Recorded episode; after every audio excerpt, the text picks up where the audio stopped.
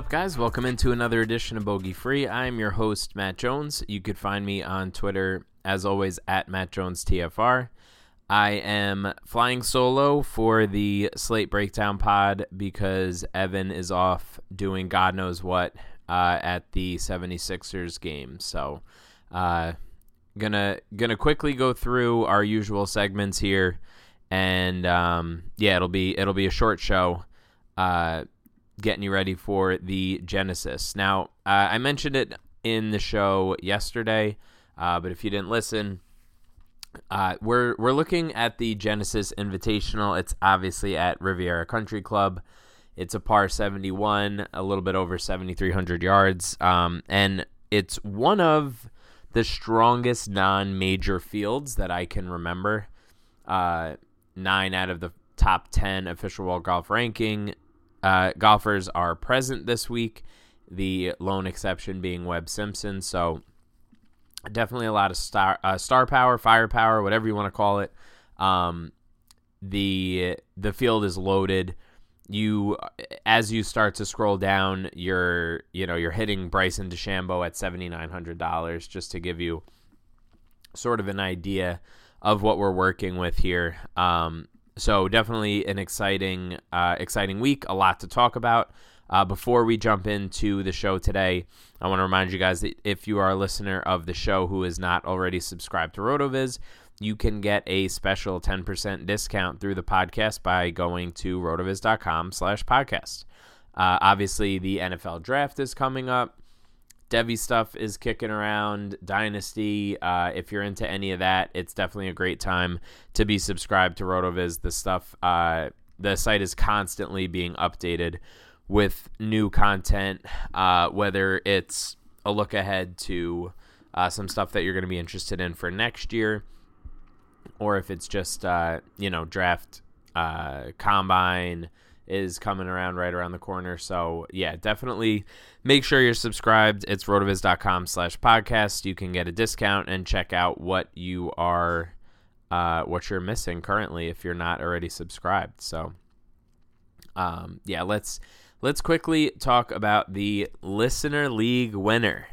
Hot for wheels, my pops, Papa Jones took down the listener league this week uh, it was it was a pretty good sweat up at the top. I think the top three or four guys were sort of trading places. Um, pretty much every time I I reloaded the page, um, he went with Cantlay, Higgs, Hovland, McNealy, NeSmith, and then so that was the five of six that made the cut, and then Adam Hadwin uh, missed the cut, unfortunately. But 47 and a half points from a missed cut is uh, is is pretty good. So it ended up being enough for him to take it down. So congrats to Papa Jones. Next up, we're gonna hit some uh, a couple of buyer sells. The two guys that I wanted to uh, hit in this segment are Rory McIlroy and Bubba Watson. Rory is the most expensive golfer in the field this week, um, for for pretty good pretty good reason. He is sort of breaking the power ranking score. Um, it's scaled based on the distance between the top guy and the worst guy, um, and then you know it, it figures out the I figure out the score from zero to 100 between there, and uh, for example, last week we had eight golfers at 90 or above, um, but Rory has such a gap on the field that there's only three golfers at 90 or above this week. And uh, yeah, Patrick Cantlay and Tony Finau are the other two, and they are uh, under 92. So just just really uh, really crazy gap between Rory and the rest of the field, and it makes sense. He's been playing Obviously, excellent golf. Recently, he has 11 straight made cuts. He has two worldwide wins and seven other top tens uh, in that time. So basically, nine out of his last 11 uh, events have resulted in a top 10 or better. So just really great stuff from from Rory. Uh, typically, I would say that I'm gonna I would fade somebody like this, but I, I wrote about it last week when Dustin Johnson coming in with uh, a decent amount of questions is the most expensive guy, I'm okay. I'm okay fading that. Rory, on the other hand, has basically no question marks. Uh, I'm I'm imagining. I haven't run the ownership projections yet. I'm imagining that his ownership settles in somewhere between 20 and 25 percent in most contests, and I am I'm perfectly happy going well over that uh, as far as my exposure goes. So he's definitely a buy for me. Bubba Watson at 9600 is another interesting case because he's a guy who obviously has, you know, I I I'm not a course history person, but he obviously has like undeniable uh, fit here because he's won quite a few times. So um, that's something to keep an eye out on. the The thing about Bubba is that he's when he's good and it clicks and it works. He is probably one of my favorite golfers to watch, to be totally honest. The way that he shapes the ball and uh, just the the way that he plays in general, I, I really uh, he's fun to watch. He bombs it out there. He's playing these huge hooks. Um, when it's good, it's good, but when it goes bad, it goes really bad, really quick. Um, he's coming in with really good form, which is is nice to see. If this was just, uh, you know, if we were just saying, oh, he's his course history is great, but the form isn't there, then this would be a very easy fade for me. I think most likely uh, I'm more likely to end up just sort of matching the field with him than I am going way over underweight. Uh, 9600 it's a reasonable price you know it's it's fine um, and his his ownership is probably going to uh, I don't know if it's going to be more than Rory but it's going to be pretty darn close. Uh, so I, I, think that there's there's a fade case to be made there. I'll probably if he ends up at like 23, 24 percent, I will probably have like 15 to 18 percent, uh, a little bit underweight. Um, but again, there there's obviously, very obviously, a case to be made for him from a couple of different angles. Um, so he's a guy that will definitely make or break your slate. If you if you have the stones and you can fade him completely and he busts, then you're probably looking at a really good week because a guy at 9600 that that goes busto like that is uh, is going to be super valuable if you fade him. Um, so the over under uh, segment, I have three guys here listed out. I, I think that this these are some of the lowest prices that we would expect to ever see these guys. Uh, the first one is Justin Rose. He's a guy that I've been pretty vocal uh, about being sort of uh, like shorting him. I don't really think that he's um,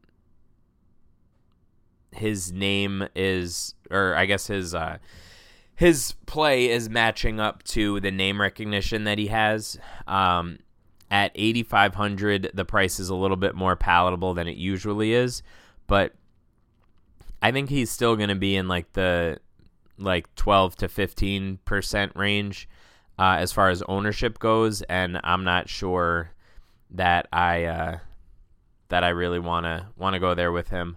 Um, as far as the over under goes, I put it at 16 and a half to make it a little tougher this week. Um, right now, I have him at like less than a third of the time, or yeah, about 28% of the time finishing in the top 20. Um, so I'm definitely going over here. Um, nothing would surprise me. He's obviously has shown to be a class golfer at times, but I'm just not entirely sure that he's there right now. Um, so I'm going to go over for that. Uh, as we go down the salary range, I already mentioned him. Bryson DeChambeau at 7,900 is going to be. Um, I mean, again, I, I haven't run ownership yet, but I would think that he's going to be one of the um, sort of like mid-range ownerships. Like I think there's going to be guys around him that see more ownership, but I, I do think that he's an interesting decision point. I set the over under at 28 and a half, and that's um, more about his price than his, you know, than his name or whatever. But uh, I think that this is this is pretty close, 28 and a half. I have him making the hitting the top 20 about 27% of the time and in the top 30 around 40% of the time. So I'm not going to uh, I- am not buying it. I don't think that he has like a top 25 finish in him based on what I'm looking at. Um, and obviously, we saw when he was overseas that he was not necessarily, um, not necessarily holding it together uh, too too well. Then he, you know, he had that Sunday collapse. Then he comes back for the waste management uh, and finishes outside of the top 50. So I'm not super interested in him. Um, so for those reasons, I'm to go over on DeChambeau. Then we have Joaquin Niemann at 7,300. Now, he, uh, if you've listened to the show ever, you know that he is one of the guys that I am I'm usually uh, pretty high on, and this week is definitely no exception. Um, his his power ranking score given his price at 7300 is uh, is super solid. He's got one of the like top I, I don't know, I want to say like top 20-ish power rankings. His birdie or better score was expected birdie score was way up there. Uh, so he he's a guy who definitely fits this course. Um, and is going to be most likely a staple uh, in my lineups this weekend. Um, he's one of those guys that never really puts together more than a couple of mediocre performances together, and he's sort of trended back in the right direction uh, over the last couple of times that we saw him. So I'm gonna I'm gonna buy this and go under and say that he will uh, outperform a 36 and a half uh, finishing position Next up, we have another uh, pretty big, I think, pretty big decision point this week. Uh, at the bottom of the 9K range, we have Adam Scott at 9,000 even and Hideki Matsuyama at 9,300. Um, I'm going to write this up in more detail for the article that comes out tomorrow, but his uh, th- this head to head could not be any closer for me. I have Adam Scott winning 52% of the matchups uh, in the thousand sims that I just ran. Um, so really, really tight. Uh, I think that it's it's worth really diving into which of these two guys that you think is going to perform well because, like I said before with Bubba, if you have a 9600 Bubba Watson, you're going to need uh, highly owned, I should say, 9600 Bubba Watson, you're going to need a pivot. And if you are going to uh, go for a price pivot, I think that one of these guys makes sense. Um, so if you, uh, tomorrow when it posts, if you head over to the article on Rotoviz, it will, uh, I will let you know what I'm thinking because I really, truly need to dive into this a little bit further. Um, before I really come to any sort of a conclusion here. Um, as far as the GPP plays go, I'm gonna just go through some of the some of the names that sort of stuck out to me between the simulator and the uh, just the power ranking scores in general. If we start at the at the simulator, the and you just look like straight through by salary. Um, the the win equity concentrates pretty pretty clearly around Rory. He is right about 14% uh, win rate. Then dropping down, you have Justin Thomas with the second most wins in the simulator, and uh, and then Adam Scott, Tiger Woods, Patrick Cantlay, and Brooks Koepka. those are the top six guys. They're the only ones out of the 3,000 sims that won um, more than you know that are in the triple digits.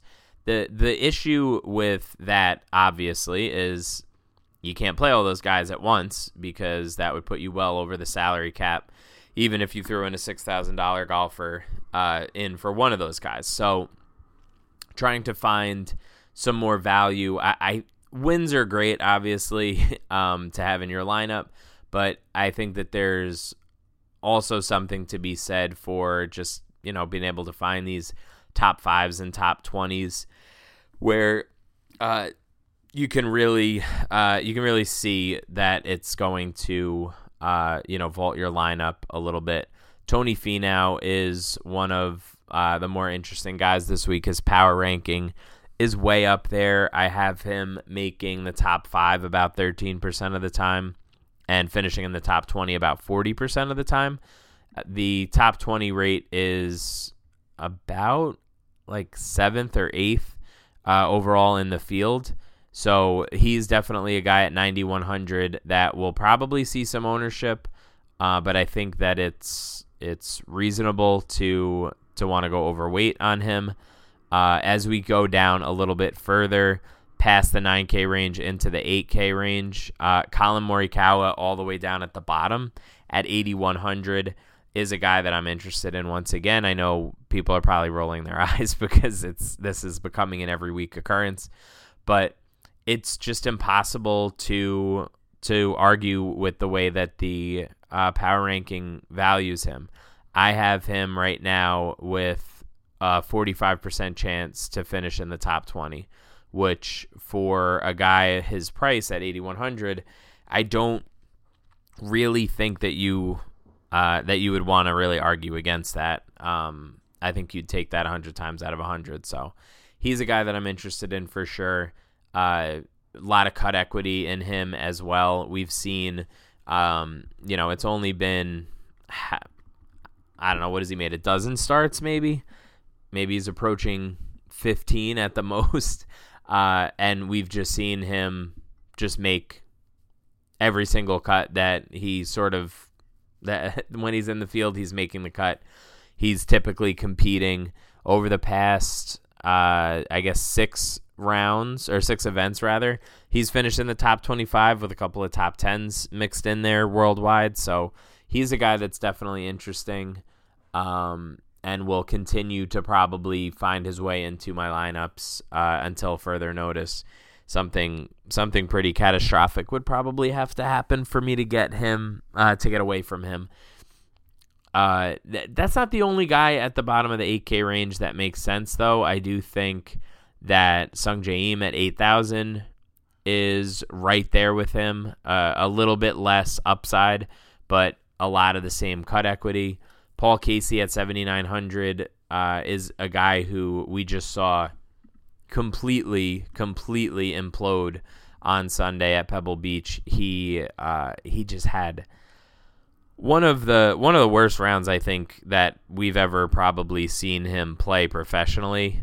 Um, he ended up shooting I think an 80 yeah an 81 on Sunday so not his not his best folks not his best um as we keep going down just again scrolling through and and trying to find some cut equity Scotty Scheffler has um pretty much unmatched cut equity in this range uh, along with Joaquin Niemann like I said earlier.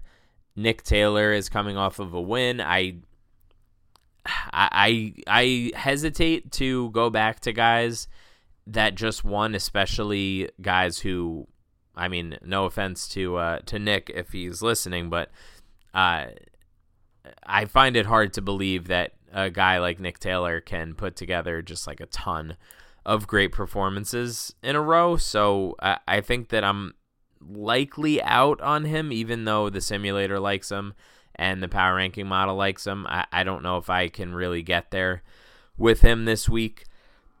As we keep going down, Bud Cauley is another guy who the simulator just continues to, uh, you know, take take a fancy to. He is um, up there at like a you know almost a 70% chance to make the cut. So he's a guy that's interesting.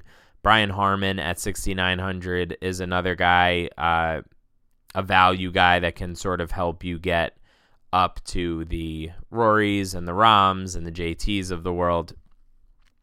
Um, as we keep going down, it does get pretty gross pretty quickly. Denny McCarthy is still, I think, underpriced relative to his cut equity. Um, his power ranking score is pretty high up there, considering, um, you know, where I guess what we sort of expect from him. Uh, his power ranking score is definitely a little bit uh, surprising. Outside of that, there's not there's not really much left. Um, maybe you could make a case for Taylor Gooch. I know that uh, Jason Rouslin over at Awesemo, I do his show on Monday nights, and he was talking up Gooch a little bit, so I, I can get behind that uh, to a certain extent, but it's just it's going to be difficult. I'll write up some other uh, some other six K and low seven K guys that I like once I uh, you know once I dive in with the optimizer and figure out the way that I want to build my lineups this week. But it's definitely worth um, thinking about going balanced this week. To be totally honest, like I I'm valuing Rory such that I can't really figure out a way that I'm going to get off of playing, you know, 70 to 80% of him. But if you're if you want to just completely get uh like no shot at being duped and and really get a lot of cut equity into your lineup, it definitely makes sense to go a little bit more balanced. Uh, you know, maybe limit yourself to nobody over Cantlay or nobody over Watson, somewhere in that range, and just sort of build in a lot of that equi- uh, cut equity. So it's it's always a puzzle trying to figure this out. I think that it's important that we take a step back and think about the way that the the lineup should be built because it's uh, I think probably an under discussed thing uh, as in the PGA community. So definitely worth uh, playing around with a different couple of couple of builds and seeing what you can uh, what you can feel comfortable with trying to get six to six through the cut because the studs up at the top are going to be pretty highly owned and it's going to be pretty flat, which means that eventually when you keep scrolling, some of these guys have to get popular. Um, so you have to sort of either take a stand on on the guys at the top or you can just go balanced and ignore them altogether and hope that a couple of them uh, disappoint and you kind of go from there so that's uh that's one of those deals where it's it's important to really take a step back and dial in exactly how you want to build your lineups this week because people are going to see these names at the top and just try to start jamming guys in, um, probably to the detriment of their chances of making a six a six out of six. Um, the last thing we're going to hit, as usual, we're gonna go into the cash locks. I'm gonna do the same thing that I did last week. I'm gonna put in one of the cash locks here, and then I will have uh, the other one in the article that posts Wednesday morning. So I've talked about this guy a couple of times already. Um, he's also made the cash locks uh, this season already. But if they just keep, if they keep pricing Collin Morikawa this low, I'm just gonna keep taking advantage. Um, 8100 is far too cheap. He has a power ranking score uh, just under 85, which historically has um, golfers in that range have done very, very well um, from a, just from a, a, general scoring perspective. But uh, golfers in that range have hit the top 10 about 20% of the time and have finished in the top 20 about one third of the time. Um, so I'm just gonna I'm just gonna keep locking him in for as long as DraftKings stupidly puts his price uh, below like some of these other just schmoes. Like I don't I, I can't figure out why why he's priced this way. Um, but again, we're just gonna we're gonna have to take advantage. So Morikawa is one of the cash locks. Make sure that you check out the uh, slate breakdown article on Rotoviz on Wednesday uh, early afternoon, and I'll have the model results in there. I will have ownership projections throughout the day, and uh, hopefully we can hit on both of these cash locks again this week and make some money. So good luck on your contest this week. Make sure you're following along on Twitter at Matt Jones TFR, and we will talk soon.